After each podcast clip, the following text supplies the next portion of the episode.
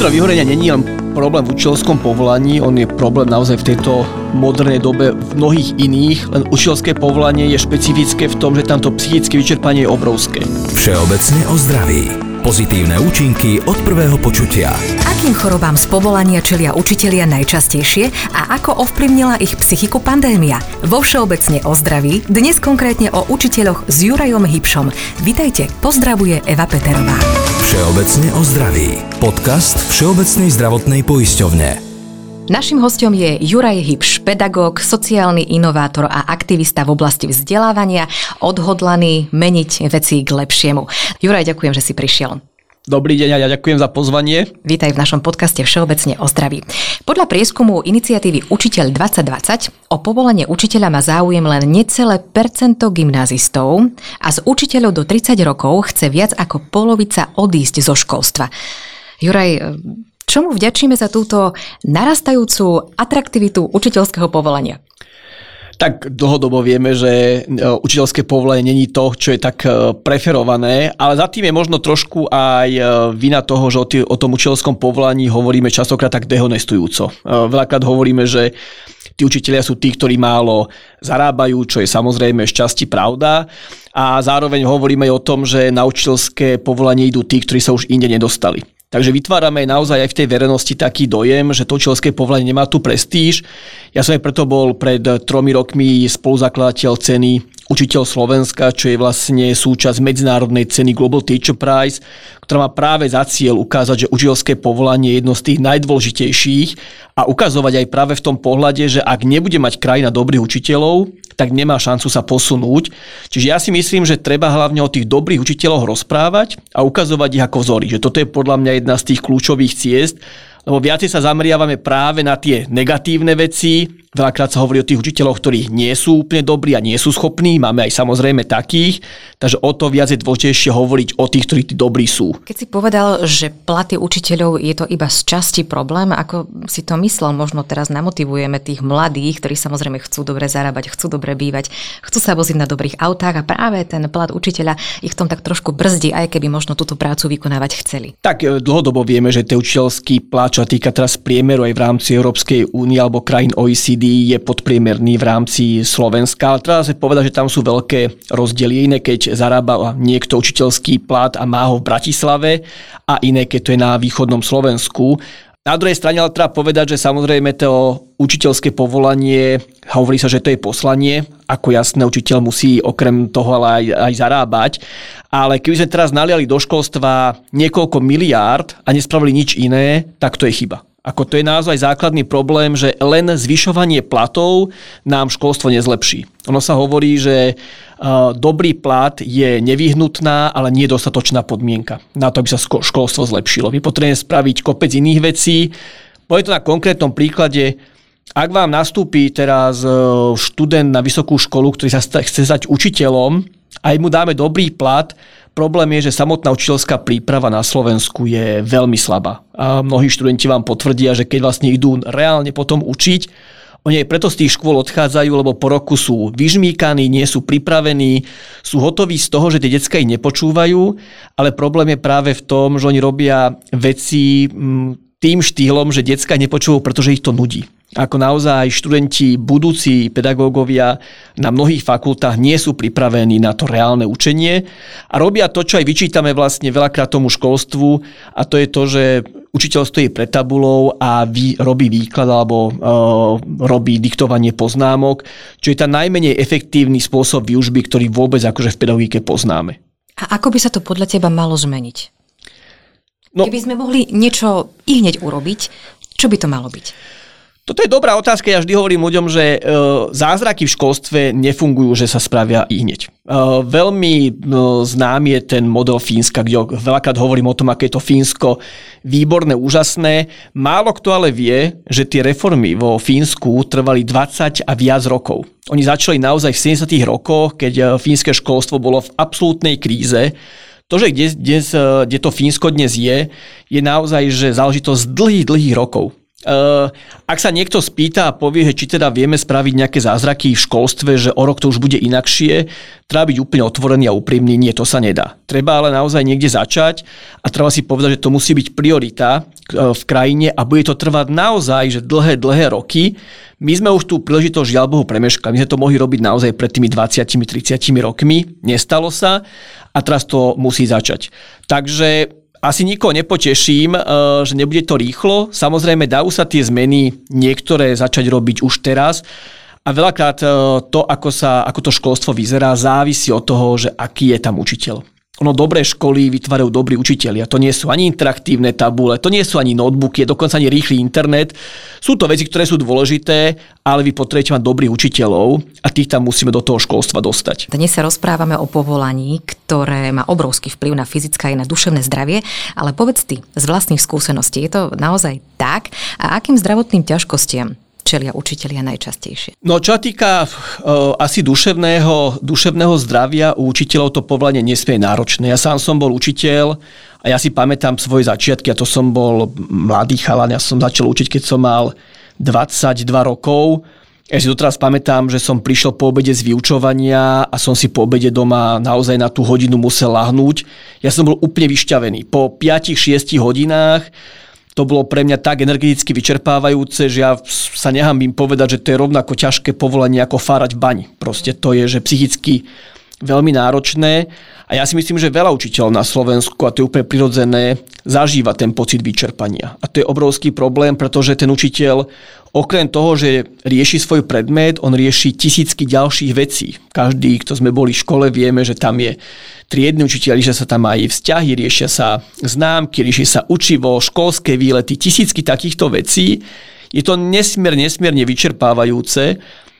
To, aby to mohlo dobre fungovať, tie, ten učiteľ potrebuje mať podporu. A teraz ja napríklad mám na mysli, hlavne po pandémii bude dôležité, nakoľko tam bude prítomný napríklad školský psychológ. To nie len pre deti, ale pre učiteľov, ako nastaviť dobrú atmosféru. Ja som bol pred niekoľkými mesiacmi na konferencii, kde bol aj bývalý minister školstva z Fínska. A, a spýtovali sme sa ho, že čo sú tie kľúčové veci, na čom oni v tom fínskom školstve kladú dôraz. Ani raz nespomenul to, že to je technické vybavenie, alebo že platy pre učiteľov, alebo nejaká metodická podpora. Povedal, že je to dôležité, ale to najkľúčovejšie, čo na fínskych školách sa on snažil robiť, bol well-being v anglickom, je to anglický termín, ktorý môžeme preložiť ako vytváranie dobrého prostredia, tej pohody. A on povedal veľmi peknú vetu, že pokiaľ učitelia a žiaci nebudú mať tú pohodu, nebudú mať taký ten vnútorný, aj vonkajší pokoj, radosť, tak sa nemôžu učiť. A že toto je vlastne to, na čo sa oni sústreďujú. Veľká Británia práve minulý, minulý mesiac vláda uvoľnila niekoľko miliónov libier na to, aby prišli podporné týmy do škôl a budovali tento well-being, túto aj duševnú, aj fyzickú pohodu. Je to niečo, čo na Slovensku nepoznáme. E, my sa častokrát tu naozaj v tých školách sústredíme na to, že aké tam je vybavenie. Je to dôležité, ale naozaj oveľa kľúčovejšie je, či vám do triedy príde učiteľ, ktorý je spokojný, vyrovnaný ako to, či tam je 25 tabletov. A veľakrát do tej triedy príde učiteľ, ktorý je nahnevaný, ktorý je nervózny, ktorý je vystresovaný. Aj moje dieťa rozdeľuje tých učiteľov na tých, ktorí sú v pohode a potom na tých, a tých je žiaľ viac, aspoň podľa jeho rozprávania, ktorí sú stále ukričaní. Prečo je to tak, Juraj, že z toho mladého, usmiatého učiteľa, ktorý, ktorý to chce robiť, lebo ho to baví, sa stane zrazu klopko nervov? Tak to učiteľské povolanie je náročné a teraz si predstaviť, že keď tam príde mladý učiteľ, ktorý nemal dobrú prípravu a zrazu príde medzi 20 e, žiakov, možno tínedžerov, to je obrovská výzva a zároveň ešte má učiť veci, ktoré nedávajú zmysel ani jemu samému a to si stačí otvoriť učebnice mnohé, kde si to pozriete a poviete si, na čo sa toto dieťa má učiť. Ani ja ako rodič, ani ako učiteľ mnohokrát neviem, že čo by som tým deťom povedal. No a v takomto nastavení, keď to, keď to tam funguje, tak v tej chvíli proste ten učiteľ po nejakom čase začne byť nervózny, začne byť frustrovaný, začne byť nespokojný. Práve mnohí títo nádejní učitelia mladí potom zo školstva odchádzajú, pretože v tom nevidia zmysel. Čiže ono okrem dobrej prípravy učiteľa je dôležité povedať si aj to, že čo tie deti učíme, ak ich budeme učiť e, hlúposti, nazývame to odborne, že encyklopedické vedomosti, ktoré si vedia vygoogliť za dve sekundy, tak robíme niekde chybu. A problém ešte je, že ako učíme. Ak učíme tak, ako som napríklad ja bol zvyknutý, ja som chodil na základnú školu ešte počas komunizmu, že väčšinou na naozaj ten pán učiteľ, pani učiteľka teraz stáli pred tabulou a diktovali nám poznámky a potom sme na ďalšiu hodinu to mali my vedieť zase zopakovať to je úplne nezmyselný spôsob výučby a treba povedať, že potom, že deti sú frustrované, vyrušujú, no to je úplne prirodzené. Ja som navštívil veľa škôl aj, aj zahraničí a videl som školy, kde tie decka chodia fakt s radosťou, a to bol presne iný štýl výučby. A toto je to, čo proste aj na slovenských školách niektorých máme, to nie sú len školy v zahraničí, ale žiaľ Bohu, naozaj veľká časť tých škôl je zajatí toho, že určitým spôsobom, ktorým si mnohí prežili, ale sami keď si spomenieme, či by sa chceli vrátiť do školských hlavíc, tak si povieme, tak toto už nie, pretože na čo si tak častokrát spomenieme, keď sa rozprávam s dospelými, tak ľudia spomínajú radi na školské výlety, prestávky, prvé lásky. Ale málo kto vám povie, že bolo to super na tej fyzike, som sedel a 45 minút som si písal poznámky. No tak to vám nikto nepovie. Ak vás táto téma zaujala, viac sa o nej dočítate na preventívne SK. Všeobecne o zdraví. Podcast Všeobecnej zdravotnej poisťovne. Vráťme sa k tomu duševnému zdraviu učiteľov. O vyhorení sa hovorí ako jednej z najväčších hrozieb, ktorá sa spája práve s týmto povolaním. Našla som e, takých 5 fáz, ktoré vedú až k vyhoreniu. Je to nadšenie, kedy má učiteľ vysoké ideály a veľmi sa angažuje v prospech školy. Potom je to stagnácia, kedy sa tie ideály už nedali, nedarí realizovať potom je to frustrácia, učiteľ vníma žiakov veľmi negatívne a škola je jedno veľké sklamanie. Potom je to apatia, medzi učiteľom a žiakmi vládne nepriateľstvo, no až potom je to samotný syndrom vyhorenia. Ako sa dá tomuto predísť? Syndrom vyhorenia není len problém v učiteľskom povolaní, on je problém naozaj v tejto modernej dobe v mnohých iných, len učiteľské povolanie je špecifické v tom, že tamto psychické vyčerpanie je obrovské. Ja osobne si myslím, že učiteľské povolenie si zaslúži tzv. sabatikál. To je proste naozaj ten čas, keď učiteľ napríklad po 7 rokoch si bude môcť zobrať rok, e, prípadne pol roka naozaj platené voľno. E, tá predstava, funguje to v niektorých krajinách zahraničí, teraz není o tom, že ten učiteľ po 7 rokoch odíde domov a tam bude pozerať televízor a ležať na, na sedačke. Je to čas, keď môže ísť na nejakú stáž, môže napísať e, učebnicu, môže sa proste rozvíjať, ale potrebuje zmeniť kontext. Prípadne potrebuje zmeniť e, školu. Ja si myslím, že toto je naozaj najvyšší čas, že s týmto konceptom by sme na Slovensku mohli začať pracovať, pretože najhoršie, čo môže byť, je, ak vám vaše dieťa učí vyhorený učiteľ. To je naozaj niečo, čo je vysoko nebezpečné ako pre to dieťa, tak pre toho učiteľa, lebo to dieťa dostáva silný impuls, že to učiteľa to nebaví. Je nervózny, je podráždený a pozor na to, ten učiteľ s tým dieťaťom, on s tým není teraz 10 minút alebo jednu vyučovaciu hodinu. On s tým trávi naozaj rok, dva, tri a dieťa dostáva silný impuls a takto vlastne môže vznikať aj obrovský blok voči nejakým predmetom, pričom to dieťa by reálne mohlo mať obrovský talent a rozvíjať sa. Takže ja si myslím, že to ten problém vyhorenia sa dá riešiť z časti možno sabatikalom a minimálne pilotne by sa to oplatilo vyskúšať. A druhá vec je, že my máme na niektorých školách školských psychológov, mali by byť všade, ale školský psychológ by mal slúžiť aj na podporu učiteľov. To znamená, že mali by sa starať aj o ich e, duševnú pohodu a toto dnes na Slovensku nemáme vôbec zvládnuté. Tých školských psychológov je málo, venujú sa deťom a my potrebujeme ten koncept rozšíriť, aby sa venovali aj učiteľom a to existuje kopec štúdií, ale aj techník, akým spôsobom potom to duševné zdravie u tých učiteľov rozvíjať. Utrpelo duševné zdravie učiteľov v dôsledku pandémie? Ty sa rozprávaš asi na dennej báze so svojimi kolegami, učiteľmi. Ako to vidia oni, ako to vidíš ty? No jednoznačne áno, to musím potvrdiť. A tu už aj ako, teraz ako aj rodič, to nie len ako bývalý učiteľ, alebo s kolegami, s ktorými uh, som v kontakte.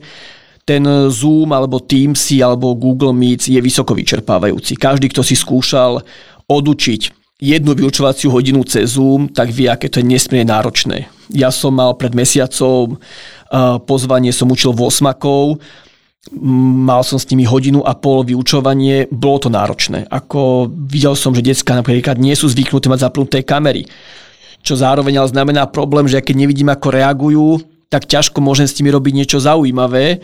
A tam si to prechádzali, že prečo tej kamery nemajú zapnuté, niektorí sa hambili, potom niektorí priznali, že učiteľia si nikdy z kamery tiež nezapli a tým pádom prišlo také nepísané pravidlo, že máme všetko všetci vypnuté.